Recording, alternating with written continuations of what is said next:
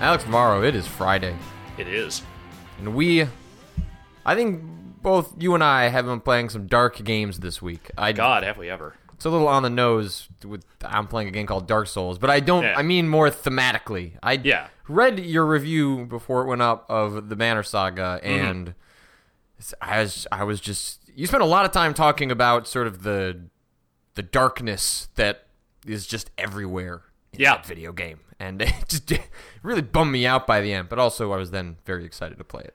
Uh, you know, I I, I don't want to say that that game is like brutally depressing or you know uh, unbearable in any way. Uh, it's just that you know it's it's a game about attrition. It's a game where you you know you have to carry people across a vast icy wasteland and you have to balance supplies with the need to fight. And I mean, again, it's basically Oregon Trail on just a much much bigger scale. You know, and That that comparison made me laugh immediately. Now that Yeah. it doesn't seem 100% accurate, but to invoke There is that, literally no, because there is literally a joke in that game. There's a point where you hit that like you literally have to ford a river or caulk your wagons to get across the river. Like they they are being not at all subtle about the fact that that game is basically Oregon Trail.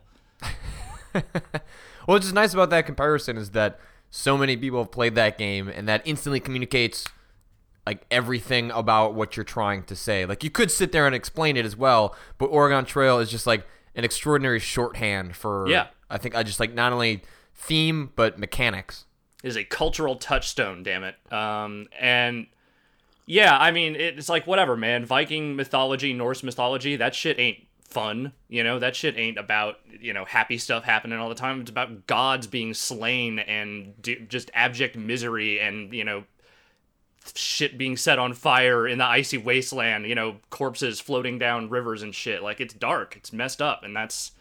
I, I liked that about it. I liked that it sounded like the whole game reminded me of like an Amon Amarth song, you know, like that. That shit is that shit is pretty cool. So is the Banner Saga sort of you know mythologically speaking, uh, sort of like you watch Game of Thrones, right? Yes, So it's like Game of Thrones, in which like yes, there are like elements of you know mysticism and some god stuff, and there's some weird you know magical things going on, but it's kind of grounded at least on, on, on a certain level about being about these sort of human characters. I mean, I know there's another race, but Yeah. like it's not like Lord of the Rings, right? No, it's. I mean, it's. I think it's somewhere in between the two. Um, the two main races, I mean, are just humans and then giant humans with horns. You know, it's like there, there Okay. there's nothing too fantastical about that except that one is really large. Uh, it's when you start getting into like the stone demon stuff and the fact that there is kind of like a world-ending apocalypse kind of looming up in the north that you know it, it definitely there's there's a little bit of Game of Thrones in there, but the, it that's a little bit more mystical, I think, than even Game of Thrones does. But it's it's a balance, you know, and, and, and the the actual reality of what you're doing in most battles is you're running up with dudes with swords and axes and shit. There is not like you're not casting magic spells or you know, uh, there's there are magi- like there are dudes who can cast magic in that game, but there are there's like one of them. The rest of the hmm. time, the rest of it is just like archers and axemen and spear dudes and all that stuff. So, and and the people who are magical are largely feared and treated as like a weird aberration in that universe. So, Okay, so it's a little bit like Game of Thrones in that respect. Like anyone that can, you know, is sort of, you know, involved with magic is kind of looked at with a, a weird eye, but also an immense amount of respect for being able to invoke such things. yeah, yeah, it, it definitely falls within that that that kind of that wheelhouse. Um, and are you are, are you a strategy guy all the time, or is this sort of like me, where like you just kind of like dip your toes in every once in a while, and the Banner Saga just kind of caught you? Yeah, it really depends on the game. Uh, it, I'm not inherent like that's not the first genre I would go to. Uh, you know, when looking for something new, and a lot of times those kinds of games just leave me feeling like they, they're just. A lot of those strategy games feel kind of dry to me, and they're not that exciting. But I think the combination of the art and the mythology behind this one, coupled with the fact that the battle system is smart without being overly complicated, was enough to kind of get me hooked into it. Okay, so I, I feel like for a lot of people, um, you know, XCOM was a game that brought them back into the strategy genre. Yes. That that's what got me into it, sort of period. And then I played Fire Emblem, and I'm looking forward to playing the Banner Saga. Like, so like through the prism of XCOM, like how do you feel the Banner Saga is sort of like a stepping stone for someone that enjoyed XCOM and is maybe thinking about trying another one of these? I mean, I would say that Banner Saga is an easier game than than XCOM can be. Certainly at its at its most intense. Uh, I think that. I mean, the two games are, are, are very different in a lot of ways, but I, I, I think that the Banner Saga is if you like strategy, I mean, there's there's no part of the Banner Saga I would not recommend. You know, other than the fact that it kind of ends on a real annoying cliffhanger.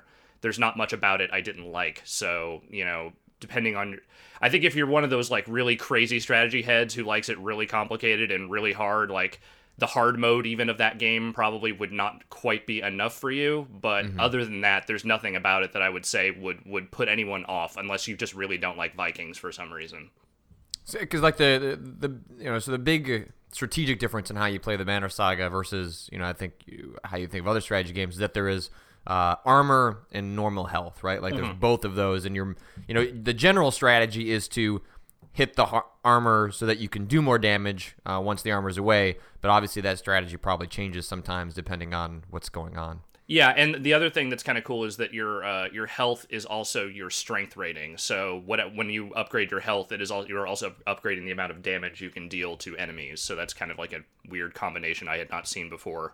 So do you upgrade strength separately at all, or is it pure It's its own stat, health? but it just does bo- it does both those things. And then armor is you know on top of that, it's you know like the amount of damage you can take. Hmm. Uh, is there permadeath in this game? There are so there are situations where you there are characters that will die permanently, certainly. Um, okay. and there are situations where you can essentially lose the game. But okay. when that happens, you can usually just go back to the last save or the last checkpoint and then jump back in, as opposed to having to start the whole damn game over, as far as I can tell. I only okay, had game over like once, and then I just jumped right back in from the last checkpoint. So okay, but it's but it's not like XCOM where you're like sort of building up soldiers and then losing them in battle, and then like you know that that can really decimate you in the late game of XCOM uh, no, it's not like that, but it, it you will lose people in your party, including people that you have built up. It just sort mm-hmm. it, it depends less on the combat situations because those in those situations when people die, you just they they're injured, so they they operate at less strength the next time you put them out in the field. Oh, so it's story based. Yeah, but you there will be story situations depending on the choices you make that can lead to certain characters dying or living. So, mm. and that is that is all I'm going to say about that. So. Mm.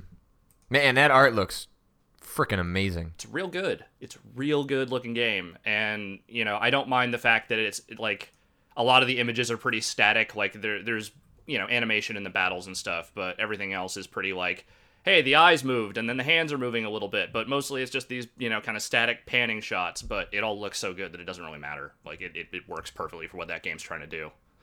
Yeah, I don't know what it is about January and strategy games. But last year it was Fire Emblem Awakening. This year we've got the Banner Saga.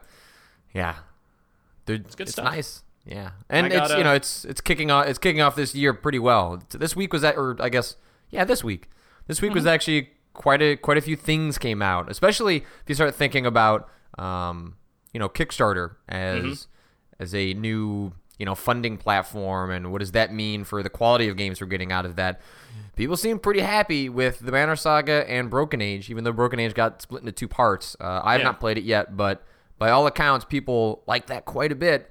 And uh, it seems like Kickstarter is going to settle down in the way that every other game release uh, method uh, sort of settles down, which is some of the games are really good, some of the games are not so good, and some of them never come out.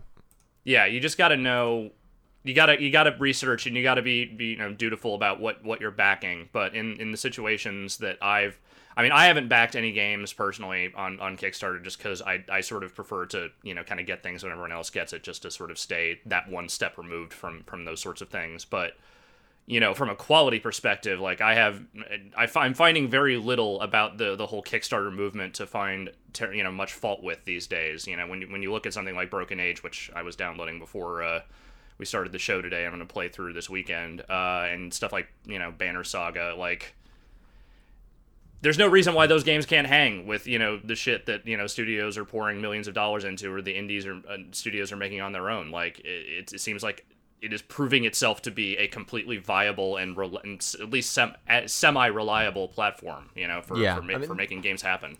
There, there's nothing about those two games uh, that it seems like when you play them if you didn't know that they were funded through uh, crowdfunding, you would get that impression that they were any lesser than Yeah. you know normal games that come out, which is that's super awesome. Like that's really encouraging, and uh, you know I I think it. It was, it was, you know, it was interesting to watch some some of the weird stuff kind of play out. You know, Double Fine, you know, trying to impose an embargo on uh, Broken Age, uh, which is sort of how you know traditional media coverage is handled. And it, it- you know, I think Double Fine was trying trying to have it both ways in a way that just didn't make a whole lot of sense. They were trying to, um, you know, give game writers access to the game, give them a chance to play it and write about it, not on a time crunch because they were releasing it at the same time they were giving it to backers. So that's normally, you know, in when an embargo is used correctly, an embargo is there for you to have time to get your thoughts together, for everything to come out at once, which means that that you know there's a lot of interest in the game at the same time, which drives traffic. Like it's supposed to be a beneficial thing for everyone in the most ideal scenario that it's used. And you know that just doesn't make a whole lot of sense when you're sending out the game to tens of thousands of backers that are not used to embargoes, don't care about your embargo, and are going to talk about and stream that game in a way that uh, you know you've you've strung the press up in a, in a, in a way that they can. Uh, so it was you know it was good to see them drop that, but uh, you know I think wrinkles like that are are kind of you know it might be a little bit of inside baseball, but also kind of interesting as this stuff starts to play out. it's just shit people need to figure out. You know, these people are trying different publishing models, different, uh, like you said, you know, in this case, different press embargo models, like trying to find ways to to to please the audience that will get the hand, their hands on the game, and also keep the press involved to make sure that people go and buy the game. You know, when it actually comes out, I guess on the twenty eighth, and you know, I'm glad you actually gave that explanation the way you did because I feel like I walked into that whole situation halfway through that conversation already happening. Uh, Yeah. and I had to go back and read a whole bunch and be like, "What the fuck is everyone yelling about? Like, why, why is, why are Chris Remo and Justin McElroy going at each other on Twitter? What is happening?" Uh, yeah, it, it, I think it was one of those things where Double Fine was trying to protect the interests of itself and you know its backers, and it's just one of those that you know in a room, I bet it made a lot of sense, and then it's one of those rules that in practice uh, just doesn't really work in the real world. And Right. you know what? Double Fine listened. It got lifted. People wrote the reviews. Everything, everything, everything turned out just fine.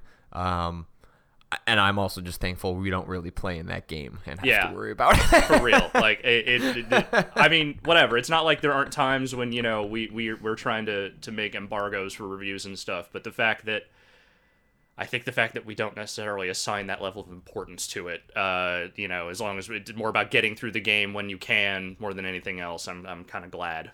yeah, yeah, yeah. Me as well. Um, have you been playing anything anything else this week? Uh, I started playing through Risk of Rain again because I hadn't really played a whole lot of that uh, since I got back, but I've been playing a couple of times over the last week uh, just to kind of practice up in case uh, you ever decide you want to put down Spelunky for a little while and jump back on that. Yeah, yeah. I should. Yeah?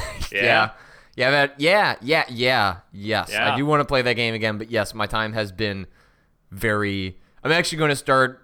I think maybe next week, uh, ratcheting down the uh, Spelunky streams. I still want to. I'm going to play every day. I'm going to do the daily challenge every day. But it's it consumes a lot of time every morning to set that up and then do it. Um, or maybe I'll, I'll just change it to where I'm just streaming the daily challenge alone on some days Sure. instead of like an hour of warm up before we do that. Um, but yeah, I want to play more Risk of Rain because I've got these, you know, Dark Souls, Spelunky, Risk of Rain. Sure, just add it to the pile. I'll play. All, I'll play a, another one of those games. That's fine with me. Why the hell not? Um, Yeah, so I'm uh, deep in the thick of, of Dark Souls. I've been playing every single night. I've been playing till like 1 a.m. I'm I'm pretty tired today because I've spent every night this week staying up till 1 playing Dark Souls. And the weirdest thing, tangential to Dark Souls, but what I've found about staying up late in my first transition back to winter is that it's not that I'm a morning person. I don't mind getting up in the morning. I can function just fine early in the morning. So that that's not really a big thing for me. But getting out of bed in the winter is really hard. It's Yeah. really hard. Like when your thermostat is, you know, uh, you know, ours is set on a timer, and it starts like you know getting warmer. I think around eight o'clock. Um, when it's like 58 in your apartment, like I don't I hit my alarm way more often than I ever used to in like the last month.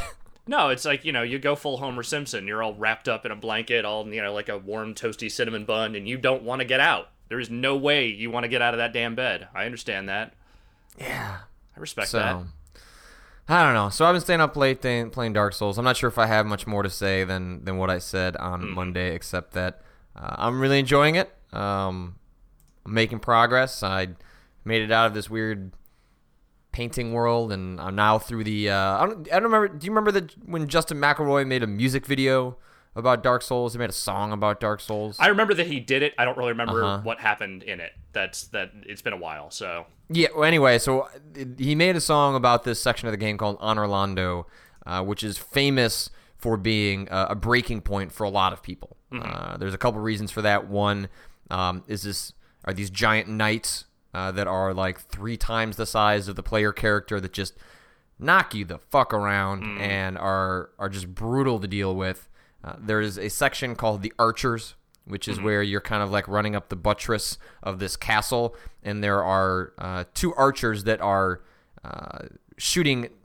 I don't even know if they count as arrows. They're basically swords. They're shooting swords at you that Arrow the game swords. has decided to call arrows. Okay. And if any of those touch you, you are immediately knocked off, and you have to go up this long, you know, put- you know, buttress plank like to get up this castle, and then you got to fight them, and it's it is it is it is bad news. It is it's a whole just deal. yeah, and you know, I, I, I managed to make it through this archer section in uh, two tries, which uh, I've. My favorite thing about playing Dark Souls has been I've had either some miraculous luck or maybe I'm just pretty okay at video games with some sections where people, the chat's just like, oh man, this this fucker's gonna get it. Oh, this is this is where he breaks. This is it. He's not gonna. This is gonna be an hour here, and then I got through it in in two tries, uh, which I felt pretty good about. Um, and so I made it through most of that section, and then uh, I'm at I'm at the boss of Anor Londo, which is uh, another famous boss uh, or famous section uh, within that game that people get pretty uh, excited for, at least in the sense that they're excited to watch me be upset because you have Right. two characters. Uh, normally in, in Dark Souls, uh, you want to have uh, one one v one battles as much as possible, and the bosses up until this point have always been uh, one v one battles, and now you have two characters: one who is a big fat guy who's got a huge hammer, who's doing a lot of area of effect stuff to screw with you, and then you have this really quick guy running around, and so I.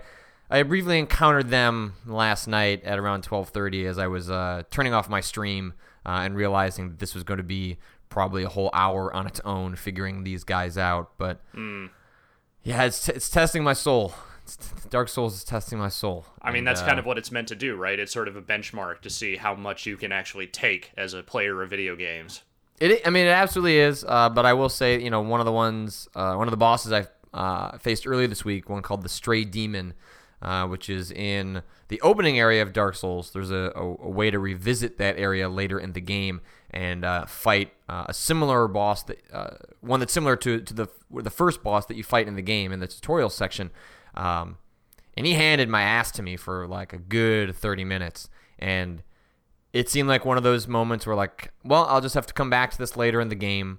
But you know i kept going back to the bot the battle. I kept looking at why i was dying figuring out that you know what actually i think there is a way that if i just don't screw up as much which is much easier than it sounds i think i can actually take this guy out mm-hmm. and when the, the the the time that i managed to do that was so exhilarating. It had the adrenaline was as high as I've ever felt in either scariest film or the scariest video game I have ever had. Like it's just my hands were jittery. I had to put the controller down. It was it's an unbelievable feeling uh, when you're at when you sort of surmount some of these crazy moments in that game uh, where it just seems like there's no way I'm going to be able to do this, and that every time you die, you just examine why did I die? How much of that was maybe I'm just not prepared for this? How much of that was I just screwed up something very obvious because I got greedy? And uh, that was a situation where, you know, every time I died, I just tried to examine what I was screwing up. And at the end of it, you know, every time I was getting hit was just because I was like, oh, I'm going to get one more hit in. Instead, just like settling for the two that I could reliably get. And I beat it and just, yeah, like I literally cheered for myself. And that was, that was not for the cameras. I was happy for Aw. myself. Oh, Yeah, I like was it when you're pretty good. happy. I like it when you're excited for yourself. I know, me too. Yeah. Um, also, uh, screw this guy Flake83 that keeps invading each of my games that I kindle a bonfire. Screw that guy. When you come across checkpoints in the game, they're called Mm-hmm. bonfires, and if you kindle them, that allows you to uh, um, have more health items at once. Normally, you can have five, and if you kindle the bonfires, you can have ten. But when you do that, uh, you become human. In most of the game, you're an undead. Uh, and when, so when you're human, I think you, I'm not sure. I think you're more powerful or have more health or something. But anyway, when you do that, uh, you also open yourself to an invasion from another player character. Um, and in my game, there is clearly someone who watches every single stream, and every time that I kindle a bonfire, that guy comes in and screws with me. And the last time he did it, I refused to let him have the satisfaction of killing me, so I just jumped off a cliff. That's that's I could really see- dark. I could see him in the distance. I could see him in the distance, and I just said, "No, not this time, Flake eighty three, not this time." It's no big deal because when you jump off, when you die, like the souls that you've collected, which is what you use to, to level yourself up and, and buy items, they just show up in a green blob uh, where you die. So you just go back there and grab it. But damn that guy! But just Every single time. of just committing suicide to get away from a level of torment that is just unstoppable and you know unyielding. It's Yeah. really dark. It's a really dark thought. Just throwing that out there. I know. Well, my wife's gone. I'm playing this game for four hour stretches every night for the past week. My mind's going to weird places, Fair enough. Fair enough. and I have to Oh, deal with Games. Windows Live every night. So that's its own nightmare. That's a fair point. God, yeah, I keep forgetting that thing still exists. Uh, not for very long though. I think it shuts Yeah. down in July. Woohoo! Anyway, and most games are getting it stripped out, but something tells me that Dark Souls won't have it stripped out, and the community will have to figure that out or something. That's that port of the game is not very good. I'm not surprised. Anyway, um, uh, I didn't play anything. I didn't play anything else this week. That's all I about it. did. That's yeah, all I did. Got, uh, I got Broken Age uh, sitting here ready to go for this weekend, and then uh, I might have a copy of Octodad floating around that I might be getting into here at some Oh. point. But That that's about all I've the been playing so far. Yeah. All right. Well, let's transition to news. There uh, is some stuff going on. I might as well start with the big headline uh, from last night. Normally on Giant Bomb, uh, we do not talk about financials uh, for game companies. Just don't think it's that interesting. It's ends up making. Uh, I'm not a financial analyst, you know. So Yeah. the idea that I'm going to sit and proselytize to a company and explain this is what you should do to turn around your business, just not that interesting. It's why we don't publish NPD numbers. Like it just, if you want to have number battles, uh, go do it in the forums, go do it in other websites. Just not interested in having that conversation on on our site. But Certainly. but but But what Nintendo did last night uh, in flat, uh, slashing its forecasts, uh, I think is you know th- this is this has less to do. I mean, it has everything to do with numbers, but i- you know there is a larger conversation to be had about what this means for the company going forward. Um, basically, uh, Nintendo was uh, estimating that by uh, its fiscal year end of March 31st, they were going to uh, have uh, shipped 9 million Wii U units, uh, and instead they've slashed that to 2.8. which is a big slash. Yeah, It's and pro- very large. And their projections uh, are also interesting. Um, so the 3DS, uh, I, I believe, according to NPD, was the number one selling console uh, in North America uh, uh, last year. So you know that sounds good, right? Well, Nintendo has forecasted that it's going to sell less units this year than it did last year. Uh, despite the fact that as um, uh, hardware matures uh, and it gets cheaper, usually you expect that it's going to sell more units. So Nintendo, for whatever reason, is feeling pessimistic about the 3DS or is, uh, I guess, trying to lower expectations because I think everyone knew this 9 million number was crazy and that Super Mario 3D World was not going to set everything on fire. I almost said the world. Uh, uh, everything on fire and fix everything for uh, that machine. Like it was just it's it's not that it's beyond repairing in terms of being a viable, enjoyable console, but in terms of being a mass market item, uh, it does appear that that time has passed and that Nintendo doesn't have a single game to solve that, uh, which has kind of been uh, Satoru Iwata's uh, promise all along that it just takes one game for a platform to take off, which might be true, but it also requires that you deliver that game. And I mean, if we're being completely honest, Mario should have been that game. Like, there's no as like that game is spectacular. There's no reason why that game should not have been the system seller uh, if that was all it was going to take to get the Wii U going, and it has not been. You know, it has not even been selling that well compared to you know the number of Wii U, U uh, Wii U units out there, and so I don't think it is about one game at this point. I don't think that they're. I mean, even uh, they could announce you know a, a massive sprawling you know HD Zelda game tomorrow, and I don't necessarily think that would just solve the problem outright. Well, I think they, you know, I think 3D World. There's no way it could have solved that problem for Nintendo to be that one game because, um, you know, if you look at the sales of Super Mario Galaxy, which is a closer analogy of Sure. or a closer analog for 3D World uh, than New Super Mario Brothers, which in New Super Mario Brothers is the one that went on to sell tens of millions of copies. Um, it was one of the few games that that people that bought a Wii also bought another piece of software. You know, buying more Right. software was always kind of the problem for the Wii. They had easy easy times moving that hardware, but harder times selling software. But you know things like Wii Fit, New Super Mario Brothers, those games sold to everyone. Uh, you know, Galaxy sold well. I'm not saying it sold poorly, but Yeah. it didn't sell in nearly the numbers or nearly the volume that uh, New Super Mario Brothers did. And I think 3D World was more along the lines of appealing to the hardcore, despite the fact that Nintendo was pushing the multiplayer aspect of it in the way that uh, New Super Mario Brothers had. So I think that game, you know, pushing that out as the savior in that way would is, was disingenuous on Nintendo's part if they were really thinking that.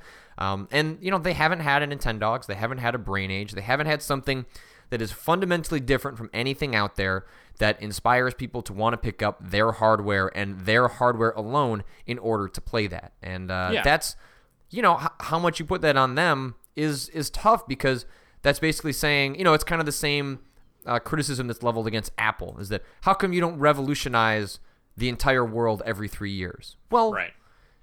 because that that's tough. That does, sometimes that doesn't happen. Sometimes it is about iteration, and sometimes that iteration is what leads to uh, those moments. But um, you know, you can't strike gold every single time. It's just that Nintendo seems to be on a particular drought that is hurting them from all angles. Where the 3DS is kind of doing okay relative to where it was, but is being severely constrained by uh, changing habits in the market. Uh, the fact that most kids have you know happen to have iPhones and iPads and other sorts of devices, and the Wii U, you know, it had a year to figure itself out, but now the oxygen has been taken out of the room by Yeah. you know other consoles that are selling just fine. But and I was I was looking at I think it was Pachter this morning was saying that like the 3DS you know is still selling well technically, but it's about 50% down from where the DS was at about the same time in its lifespan. So you know it's not it's not necessarily it's it's it's not going to be the thing that you know just will forever keep Nintendo afloat as long as they continue on down this Wii U path. I mean the the greater point is that you know, even if Mario uh, 3D World wasn't that savior, I don't think that game exists anymore. I think that fundamentally the conversation about that system has to either be completely reworked, they have to completely reapproach that thing, uh, you know, from a different perspective than what they've been marketing it as thus far, or they're just gonna have to fucking throw that thing by the wayside at some point and be like, this is just not going to work. Because as much as I, I don't want them to, because there are parts of the Wii U that I think are actually pretty rad, and you know I think that there's an there is potential for them to do very cool things with that system. I mean, the numbers, the, those aren't those numbers are unmistakable. There is nothing, nothing you can take away from those numbers and go, well, you know, maybe. It's like no, that is almost seventy percent less than what you thought that system was going to sell. The games are not selling. Like it is that that is the those are the worst case scenarios for a console that's been out for a year and a half. Yeah, I mean, the Kid Gloves in the chat points out Mario Kart Wii sold 34 million copies. Sure. Like, What? So I mean, that's that. I mean, comparing it to the Wii is tough, right? Like the idea that you're gonna ha- you know hit that hot a second time around. Yeah. You know, anyone expecting that, that's crazy talk. I think even if they called it a Wii 2 Hmm. and continued down motion control, I, you know, I don't think most of those people would have bought it a second time. You might have convinced some more people, but you know, the, the iron was not going to strike hot a second time around. But No. I mean, that disparity is so astronomical, and I don't expect that there's going to be a huge call for Satoru Iwata to be uh, to step down. I think what's going to probably happen, Nintendo, is that they get one last move before you see major structural and management changes at that company. You know, they turned the 3DS around. Obviously, it's not doing as well as the DS, but I suspect um, that Nintendo gets kind of like one last sucker punch before someone comes in and just completely changes the way that company does business, which is a really scary prospect. They still have tons of money in the bank. It's not like the company is in dire straits. Like, although this sounds really horrible, Nintendo is not like going under tomorrow or anytime soon. It's just a matter of is this something that they can turn around from themselves, recognize that the strategy isn't working and they need to adapt to the market, you know, whether that is following the conventional logic of put your games out on other platforms, which I don't think that I don't think that's I still don't think that makes sense. But whatever they need to do, you know, I wonder how quickly that happens. Like do we go into E3 this year and see a third pillar kind of like we mm-hmm. saw the DS where they throw out something experimental that's kind of a toss away, but that if it takes off, it suddenly becomes the primary platform for them going forward. I mean, that's hard to imagine them doing that that this quickly, but are they really going to go on stage at E3 and I guess they won't even have a press conference, so maybe that won't even happen. But whatever they do at E3, you know, it's going to be hard to defend what position they're in. Yeah. And, you know, I, I, I don't remember where I read it, but I read earlier this week that, you know, there's some talk that they may be looking to get into the cell phone market, not necessarily with, you know, porting games or anything, but, you know, creating Nintendo apps, you know, stuff for the, the Miiverse and whatever else that, you know, people can link their phones to their systems, which sounds like just the ultimate half measure, you know, like the sort of thing like, okay, well, we're to start dipping our toes into this to see, you know, what we can actually do while still trying to maintain this, this methodology that, you know, has not necessarily served us terribly well in the last couple of years, but I think you're right. I think it is it is at the point now where you know, as much as I, I love Satoru Iwata, I love the, I love his his weird you know uh, Nintendo Direct messages and and everything he does. I feel like someone's gonna have to be on the chopping block at some point, and whether he is directly responsible for all of this, I don't know. You know, I wouldn't care to throw accusations around, but I don't think I, I I think we're probably even closer than you do uh, to probably a lot of the familiar faces at Nintendo that we know possibly either being shuffled out or moved around so that you know it is a it is a different approach. Because you can't look at those numbers and go well this is salvageable. You have to look at those numbers and go okay what do we blow up right now? Because holy shit Yeah, but you know, Nintendo has not taken that approach in the past. They have not laid off anyone in these uh, quarters and years where they've they've struggled. You know, Iwata's approach is that he needs those creative people to feel comfort in their job so they can Sure. uh, surprise people again, which I think is a very cool, very empathetic, very sound strategy.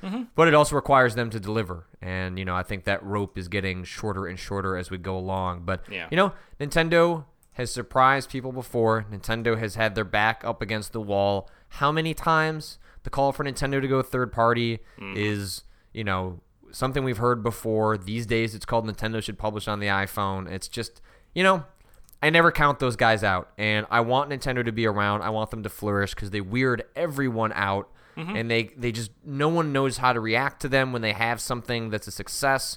You know, everyone is just so knee jerk uh, regarding Nintendo and, and when they have something that takes off. You know, we saw motion controls just, you know, the way both Microsoft and Sony responded to that was just, you know, very humorous in hindsight.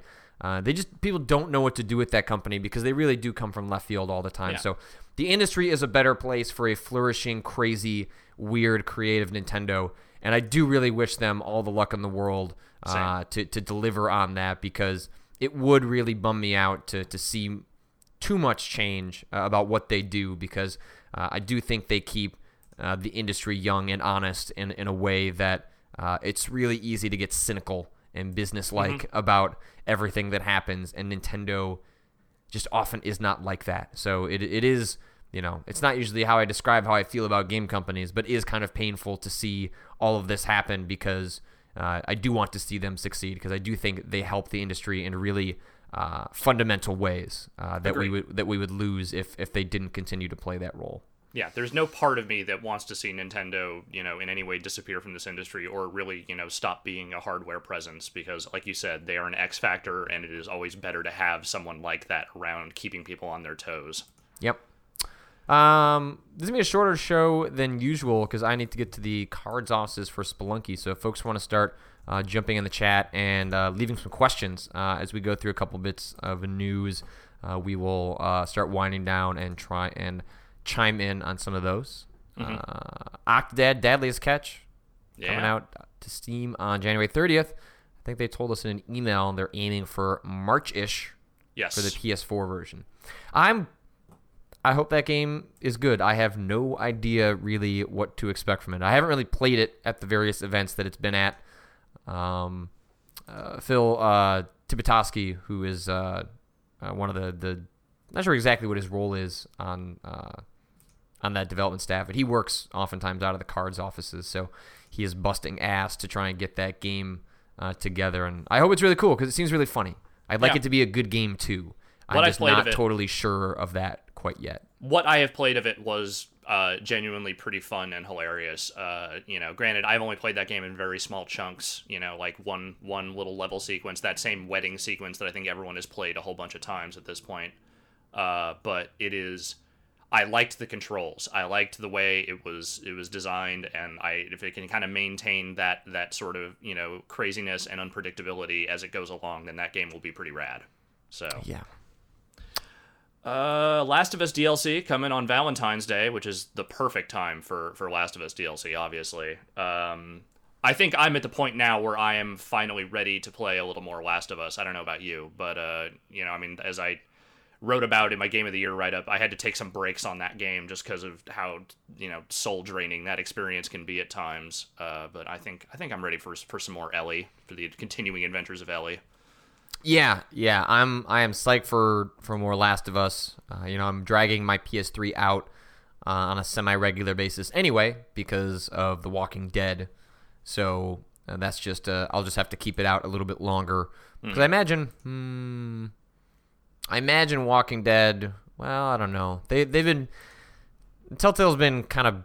I was hoping they'd get better at getting on a release schedule with their games, uh, or at least communicating uh, what their release schedule is. It's been too long since another Wolf Among Us episode has been delivered, and Early at some February, I think. yeah, but it was also it started. It was going to be in December. Yeah, and then so it's it been was two months, Going to be. January, and now it's February, and it'll probably come out in February. But you know, it doesn't feel very episodic when you know HBO doesn't delay a new episode of Game of Thrones because the CG's not done. Right. Um, and I get you know it's episodic in quotes, and most people should just wait till the whole season's done. But it's frustrating. Anyway, Mm-hmm. uh, I'm looking forward to that. Although I can't help but still really want them to port that game to PS4 so I could play it again and Sure. do it that. But that's not happening. So, or at least it's not happening yet. So we'll Yeah. see. But yeah, I'm looking forward to playing that. Playing as Ellie uh, should be interesting. I'm curious to see how uh, what kind of weird situations they put you in uh, this time, especially because this is a prequel. Uh, it takes place before the events Yes. of of The Last of Us, now, which makes you wonder. A, uh, a more playful Ellie is what they keep saying over and over again. Yeah, and it makes me wonder how they're going to handle that mechanically, like uh, in terms of how you engage with the enemies. Is it going to be more stealth based? Because part of The Last of Us, you know, she comes in kind of a hardened character. Obviously, she's she's she's seen a lot of shit, but you know, it's not till I don't feel like spoiling that game yet, but you know, it's not till later in the game that she really becomes, you know, comfortable with killing. Let's say. Um, so I'm I'm wondering how they're going to handle that with uh, something that happens well before uh, she kind of goes through the that maturation process. Um, New RBI baseball's happening. yeah, that's weird, and they're developing it internally. Yeah. uh, So I, I I have no idea how long this has been in the works. I have no idea much about like what this is go- going to actually be, except for what platforms it on, it's on. But yeah, so I guess Major League Baseball straight up decided that they were not cool with the idea of there being no baseball game whatsoever on you know Xbox and other platforms because you know 2K's out. They are no longer doing MLB. Uh, that means that the only console baseball game left is MLB The Show, which is Sony exclusive. Right. Uh, So I have to imagine that they uh, the league probably knew this for a while that that that 2K was not going to renew that license, which meant that they probably very a while back probably contracted someone to to do this. But again, I have no idea what this is actually going to be because RBI baseball has not existed since like what the 32X. So who knows what the hell that will actually be like conceptually and in execution, but I am thrilled to see uh, at the possibility of seeing what something you know published by the fucking Major League Baseball would actually be. Yeah, I you know are they going to go for?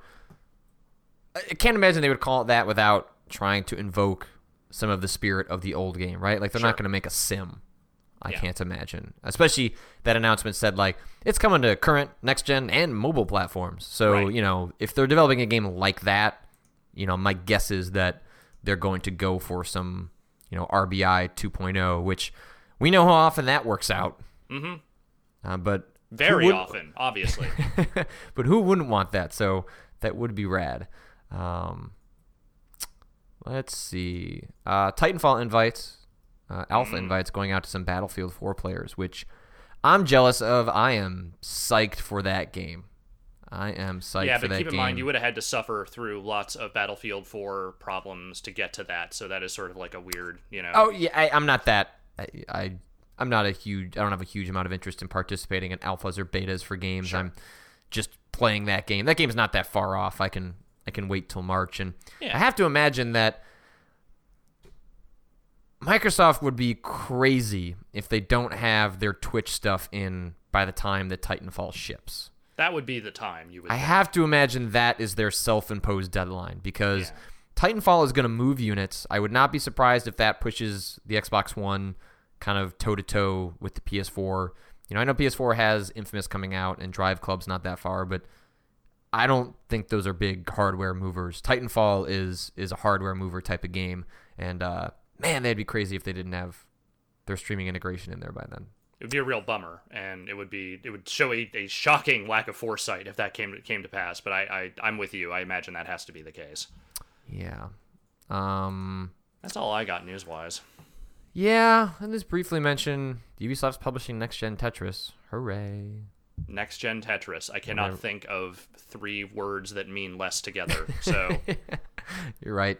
Um, I, I will say uh, one last thing I want to mention because I think I want to write about it sometime soon. Is uh, is uh, IO Interactive, the developers of Hitman and Kane and Lynch, uh, put out a letter that kind of described what their aims are for the next Hitman that they're actively developing. Um, and it's not so much about the fact that IO wrote that letter, but it's a pattern of things that Square Enix has been encouraging their developers to do, which is to write open letters to their community announcing these new games in a not very splashy way, but one that mm-hmm. acknowledges they're coming because it's obvious they're going to make another Hitman, another Tomb Raider, another Deus Ex. Just getting that part out of the way and then just kind of be, you know, communicating with the audience. I think that's awesome. Like the, the industry Yes. has so much secrecy regarding obvious things that are going to happen. It makes no sense to pretend that you're not making a new Hitman game or a new Deus Ex game or a new Tomb Raider. So I, yeah, I just think it's really cool. It's like I, they didn't like make a big thing about it, which is also why it's great. Uh, and but they're clearly making a pattern of, and they did it with Sleeping Dogs as well, the Triad Wars or whatever they're calling it. You know, they're announcing these very obvious sequels, acknowledging the base that hey, this stuff's coming, teasing a little bit. Uh, but I just I think it's it's it's really cool. I'm it I got. I think it directs the chatter in a really smart way because you know it's one thing to have a bunch of people speculating on what your studio is even doing at all. You know, are you in the case of you know, especially considering the way developers have been shutting down left and right. You know, radio silence could mean any number of different things these days. So it's it's in some respects it's good just to kind of get the message out there that hey we are actively working on this you know on a new game in this franchise that you love also we are totally still here still staffed up still doing our thing uh, and it also, you know, it, it, it focuses the chatter in a way so that it's not just a million people on your message boards going, when are you going to talk about this? What is this? What are you doing? And saying, okay, cool, now we know what this is. It buys you time. It gets people talking about the new game. It lets you interact, you know, on a sort of, you know, very high level feedback kind of sense uh, with your fans about what you're doing. I think it, it's the way p- companies should have been doing this forever, man. It's it's always driven me fucking crazy how stupid and secretive developers are, especially about you know sequels to known franchises. It's like, come on, what proprietary thing are you trying to hide from the fact that you know you're you're making another Uncharted game or you're making another Hitman game, etc. It's just it's just nonsense. Yeah. Um, I guess the last thing I'll mention, uh, news wise, and I think we're going to wrap it up because there weren't uh, a ton of questions, uh, is uh, Outer Lands, which is a, a, Kickstarter being run by a bunch of friends of mine over at Area 5. Those guys came up with the One Up Show. Um, they're trying to do a six part documentary series uh, that.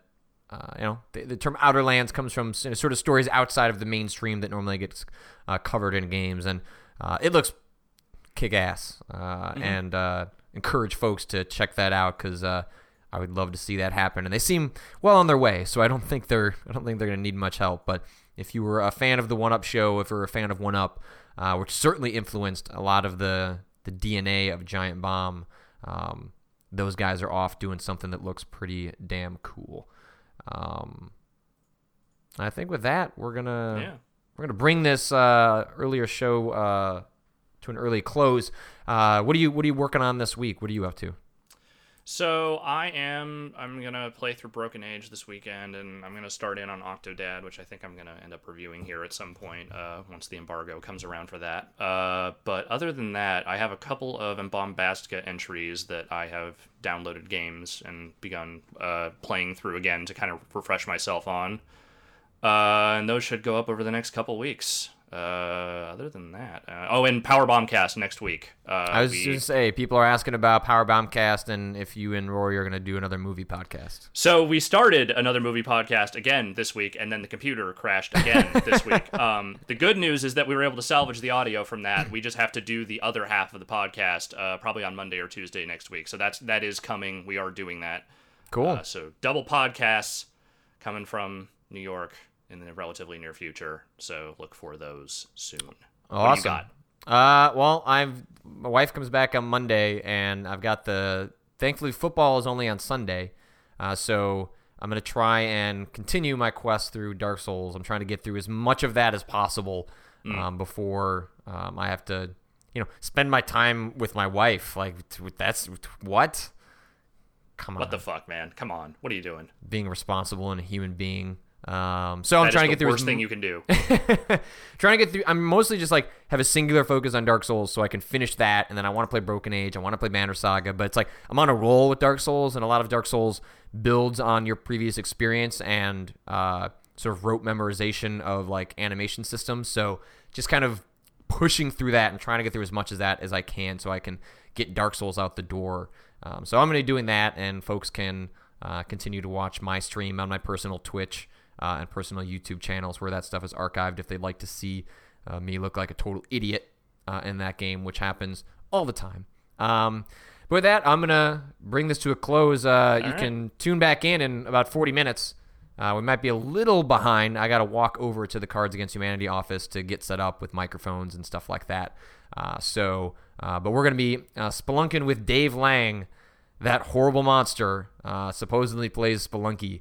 So him and Max Temkin are going to join me uh, today, and uh, we'll hopefully we can beat Chris Remo and and watch Dave Lang cry uh, in the minds of Spelunky. So, uh, oh, and also uh, we will have a show on Monday where we'll be joined by uh, Depression Quest Zoe Quinn. she'll be with us for our Monday show, which is awesome. we were very mm-hmm. glad to have her, and I'm starting to book other guests along the way. sounds like we might have Jenn Frank on the show uh, in the near future as well. So lots of cool folks. Uh, I've reached out to some others, uh, just kind of getting scheduling uh, settled down, but uh, lots to come. So Alex, I will talk to you on Monday. Oh.